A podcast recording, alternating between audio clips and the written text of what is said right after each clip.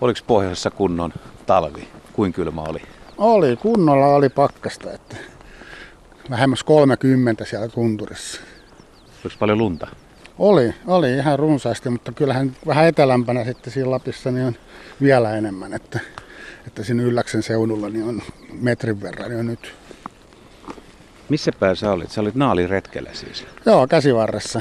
Että kyllä sielläkin sitä lunta riittää, että, mutta ei, ei ihan niin paljon ehkä kuin siellä vähän etelämpänä. 30 astetta se on, vaatii jo sen, että on vähän aikaa niin kylmissä olosuhteissa, että iho ja keho tottuu siihen. Kyllä, kyllä. Ja kyllähän se tuntuu kylmältä. Tosin semmoinen kuivapakkanen, niin ei se ole niin paha kuin, kuin sitten taas Etelä-Suomen semmoinen märkäpakkanen. Niin ja märkä räntäsade, mitä Nimenomaan, on nimenomaan. ollut lähes koko syyskuusta lähtien. No mitäs naalitilanne? No naalilla ei kyllä kauhean hyvin mene, että, että, että se, niitä on jonkun verran liikkeellä, mutta pesintöjä ei ole onnistunut niin kuin pitkään pitkään aikaan että Suomen puolella. Mutta kyllä niin kuin Fennoskandiassa, Norjassa, Ruotsissa on jonkun verran niitä pesintöjä. Että välillä nyt menee paremmin ja odotetaan kauheasti Suomessakin onnistuneita pesintöjä, mutta ei ole onnistunut vuoden 1996 jälkeen kertaakaan. Mutta se hyvä puoli kuitenkin on, että siis naaleista on havaintoja ja Suomen puolella on tälläkin hetkellä on varmasti naaleja. On, kyllä, mutta niitä on ihan muutama kymmenen, että se on siellä käsivarressa ja sitten Utsioin tunturialueella, että niis, niillä niitä liikkuu. Mä ajattelen, että kun on ollut kylmä talvi pohjoisessa, on pakkasta paljon. No lumesta on varma, että kuinka paljon, tai onko sitä hyötyä tai haittaa, mutta jos on paljon pakkasta, niin kettu voisi olla ainakin hankaluuksissa. Eli naalille olisi hyötyä tämmöisestä talvesta. Kyllä se kettu jo hankaluuksissa, sehän tarvii enemmän ruokaa kuin naali ja sen pakkas kestävyyskään ei ole niin hyvä, mutta ketut toisaalta myöskin talven aikana usein hakeutuu sitten sinne laaksoihin sun muissa, missä niinku se ei ole niin tiukka tilanne, mutta kyllä joo ketulle se kyllä rassaa. Onko tämä uusi ruokintajärjestelmä, niin miten se toimii? Siis tää, sinne viedään näitä ruokinta-automaatteja. Niin. Joo, kyllä.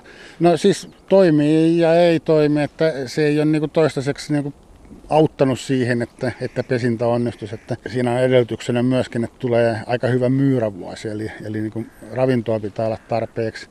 tarpeeksi ja tota, mutta kyllähän se niin kuin sitä korvaa jonkun verran, kun ne suurpedot on sieltä vähän niin kuin poistunut taka-alalle, niin tota, ei ole niitä pororaatoja, mitä ne yleensä talven aikana niin kuin enemmänkin käyttäisi. Et se myyrien pyydystäminen tuommoisesta metrisestä hangesta, keskimäärin metrisestä hangesta, niin on aika vaikeaa.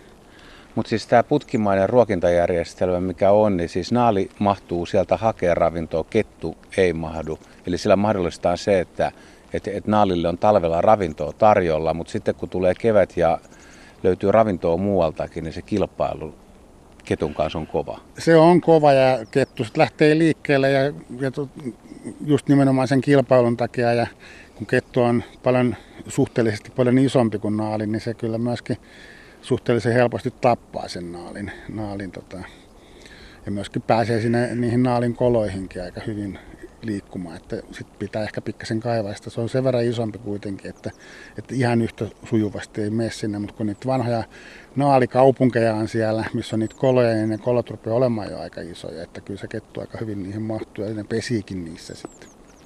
Niin, että jos liikkuu tuolla pohjoisessa ja löytää vanhan naalikaupungin, niin ne on yleensä kettujen käytössä tai autioita. Siis. No yleensä kun menee sinne niin katsomaan, niin kettupoikuhan sieltä kurkkii sitten. Että, että se on niin kuin, Suomessa on kuitenkin sen verran matalat nämä tunturit, että ei niillä oikein ole sitä tilaa ylöspäin ja siirtyä. Että sit kun mennään Ruotsin ja Norjan puolelle, niin ne tunturit rupeaa olemaan niin paljon massiivisempia ja isoja ja korkeita, niin niissä ne pärjäilee vielä ihan hyvin. Mutta kyllähän Suomen rajan lähellä on kuitenkin lisääntymistä tapahtunut. Että, että on niin periaatteessa ihan mahdollista, että Suomen puolellakin voidaan näkyä, niin, nähdä niitä poikasia, mitkä esimerkiksi Ruotsin Tuipalin alueella on syntynyt. Niin sieltä ne tulee kuitenkin nämä Suomen naalit sitten? No sinne käsivarteen ja myöskin Norjan puolella tavallaan ei voida puhua Suomen naaleista, vaan ne on niin yhteisiä kaikille näille Pohjoismaille. Että. No mikä naalis tekee kuitenkin niin hyvän talvinisäkkään, että miten se karva eroaa esimerkiksi ketun karvasta, kun puhutaan, että et, et naali kestää 50 asteen pakkasta ja kettu ei?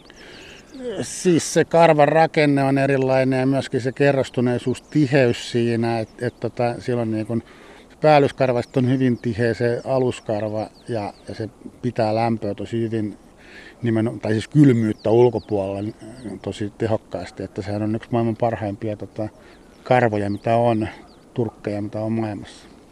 No entäs jalkojen pituus? Naalilla on aika lyhyet jalat. Onko siitä hyötyä vai haittaa? No siis se on tyypillistä tämmöisille, tämmöisille mitä pohjoisemmaksi mennään, niin, niin tota, nämä kaikki ulokkeet lyhenee just sen takia, että se lämpötalous pysyy paremmin niin kuin hallinnassa. Ja sen takia naalilla on lyhyemmät jalat, niillä on myöskin pienemmät korvat, että ketullahan on semmoiset suipot pitkät korvat, niin naalla on semmoiset pyöreät suhteellisen pienet, eli se liittyy ihan siihen samaan asiaan.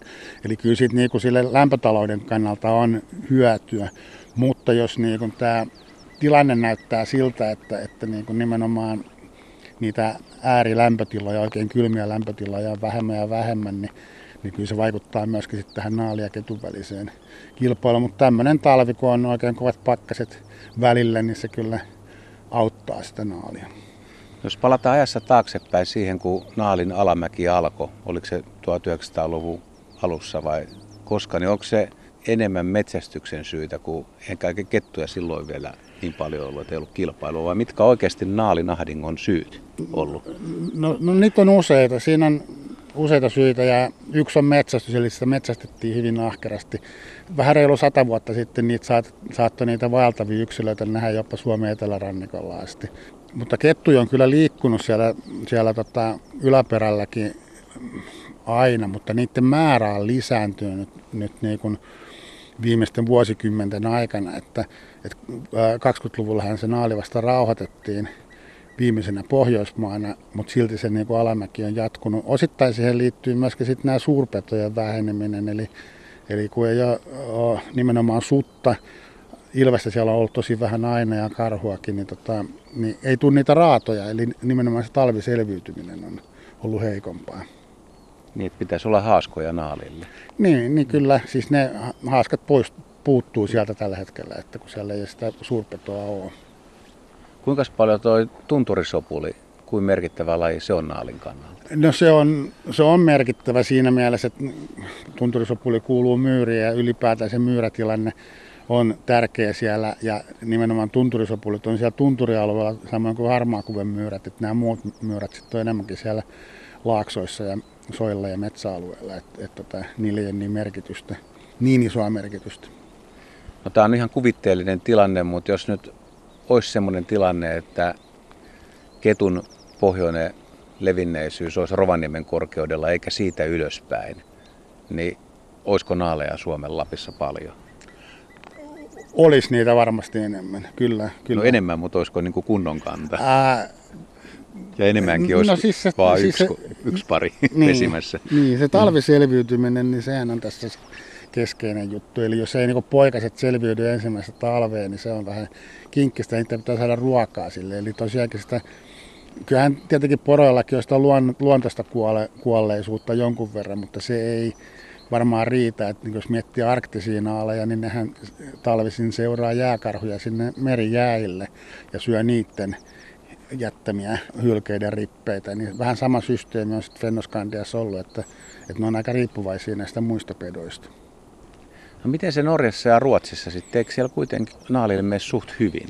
No ei nyt, su- no paremmin kuin Suomessa, mutta tota, siis tosiaankin kun siellä se ketun välinen, ketun kanssa kilpailu ei ole niin intensiivistä, ja sitten pitää muistaa, että sit kun mennään tuonne tunturialueelle, niin sit, äh, siellä on myöskin tämmöisiä tuulen ohentamia lumialueita, eli niissä, niillä kohdilla pystyy vielä sitä myyrää kuitenkin vielä pyydystämään sieltä. No jos yrittää kääntää tämän tulevaisuuden kannalta vielä positiiviseksi, ainakin yrittää, niin voisiko kuvitella, että sun elinaikana, tai sä pääset joskus naalinpesälle Suomessa? No siis oonhan käynyt. Sä oot käynyt jo, sä oot hoitanut sen homman, mutta tota, ennen 96 vai silloin? Ei, kun siis eh, jälkikäteen kyllä. Siis naalinpesiä on tota Grönlannissa pyörinyt ja jonkun verran tuolla Kemnäkäisen suunnalla, mutta, tota, mutta kyllä se on mahdollista. Ja siis yrityksiä on ollut kyllä Suomessakin. Niin, että Suomessa voisi pesiä, mutta siinä on ihan yhtä tärkeää nyt se, että naalilla olisi, se olisi tosi hyvässä iskussa talven jälkeen ja ne nuoret, no okei, nuoret, jotka tulee Ruotsin puolelta, niin nekin olisi nekin olisi niin kuin vahvoja, että, että talvehtiminen onnistuu, ruokaa löytyy ja sitten keväällä niin se sopiva pesäpaikka. Ja, mutta miten naali sitten pystyy vastustamaan kettua, että jos sille samalle alueelle tulee kettu? Voiko se olla joku niin hyvä pesäpaikka? Että... Silloin kun naalla meni vielä suhteellisen hyvin, niin se on semmoinen sosiaalisena eläimenä, niin ne pesi isoina naalikaupungeissa ja siellä oli useita naalipareja. Ja sitten kun tulee yksittäinen kettu siellä ja sieltä tulee 5-6 aikuista naalia vastustamaan sitä, niin kettu ei välttämättä pärjännyt, mutta nykyään kun se naali kantaa niin harva, niin ne pesi, pesimäyritykset on yhden parin yrityksiä ja ne ei sitten enää pystykään kaksistaan enää taistelemaan sen ketun kanssa. Eli periaatteessa paras ratkaisu olisi se, että samaan aikaan tietylle alueelle tulisi useampia naalipariskuntia, hyvä ryhmä sinne ja jos ei tuu, niin voisiko ihminen auttaa? Ehkä siis näillä siirtoistutuksilla vai onko se tuulesta temmattu? Ei se välttämättä tuulesta temmattu, niitä ei vaan voi sitten Fennoskandia ulkopuolelta tuoda, koska ne on geneettisesti erilaisia kuin ne arktiset naalit. Ja myöskin niin kuin tällä Fennoskandia alueella on jonkun verran geneettisiä eroja. Tarhaustahan on pohdittu, mutta siinä sitten saattaa tulla sitten myöskin näiden tarhauksen aiheuttamia haittavaikutuksia, niin kuin esimerkiksi niin kuin tavallaan vääränlaiset, ei niin kelpoiset yksilöt sitten pärjää siellä tarhaolosuhteissa, koska tarhaolosuhteet aina karsii tiettyjä piirteitä populaatiosta. Sä oot liikkunut paljon Kilpisjärven ja Utsjoen alueella. Mikäs toi Naalin PR-homma on, että miten Naaliin suhtaudutaan pohjoisessa? No Naaliin suhtaudutaan ihan positiivisesti. Eihän, siis joskus aikoinaan ää, oltiin vähän kiukkusia siitä, että sitä ei saa metsästää, koska se Turkin arvo oli niin arvokas. Mutta tota, kyllä nykyään siihen suhtaudutaan, se on niin harvinainen, että, ja eikä siitä oikeastaan mitään haittaa kellekään olisi. Että ihan positiivisesti siihen suhtaudutaan kyllä.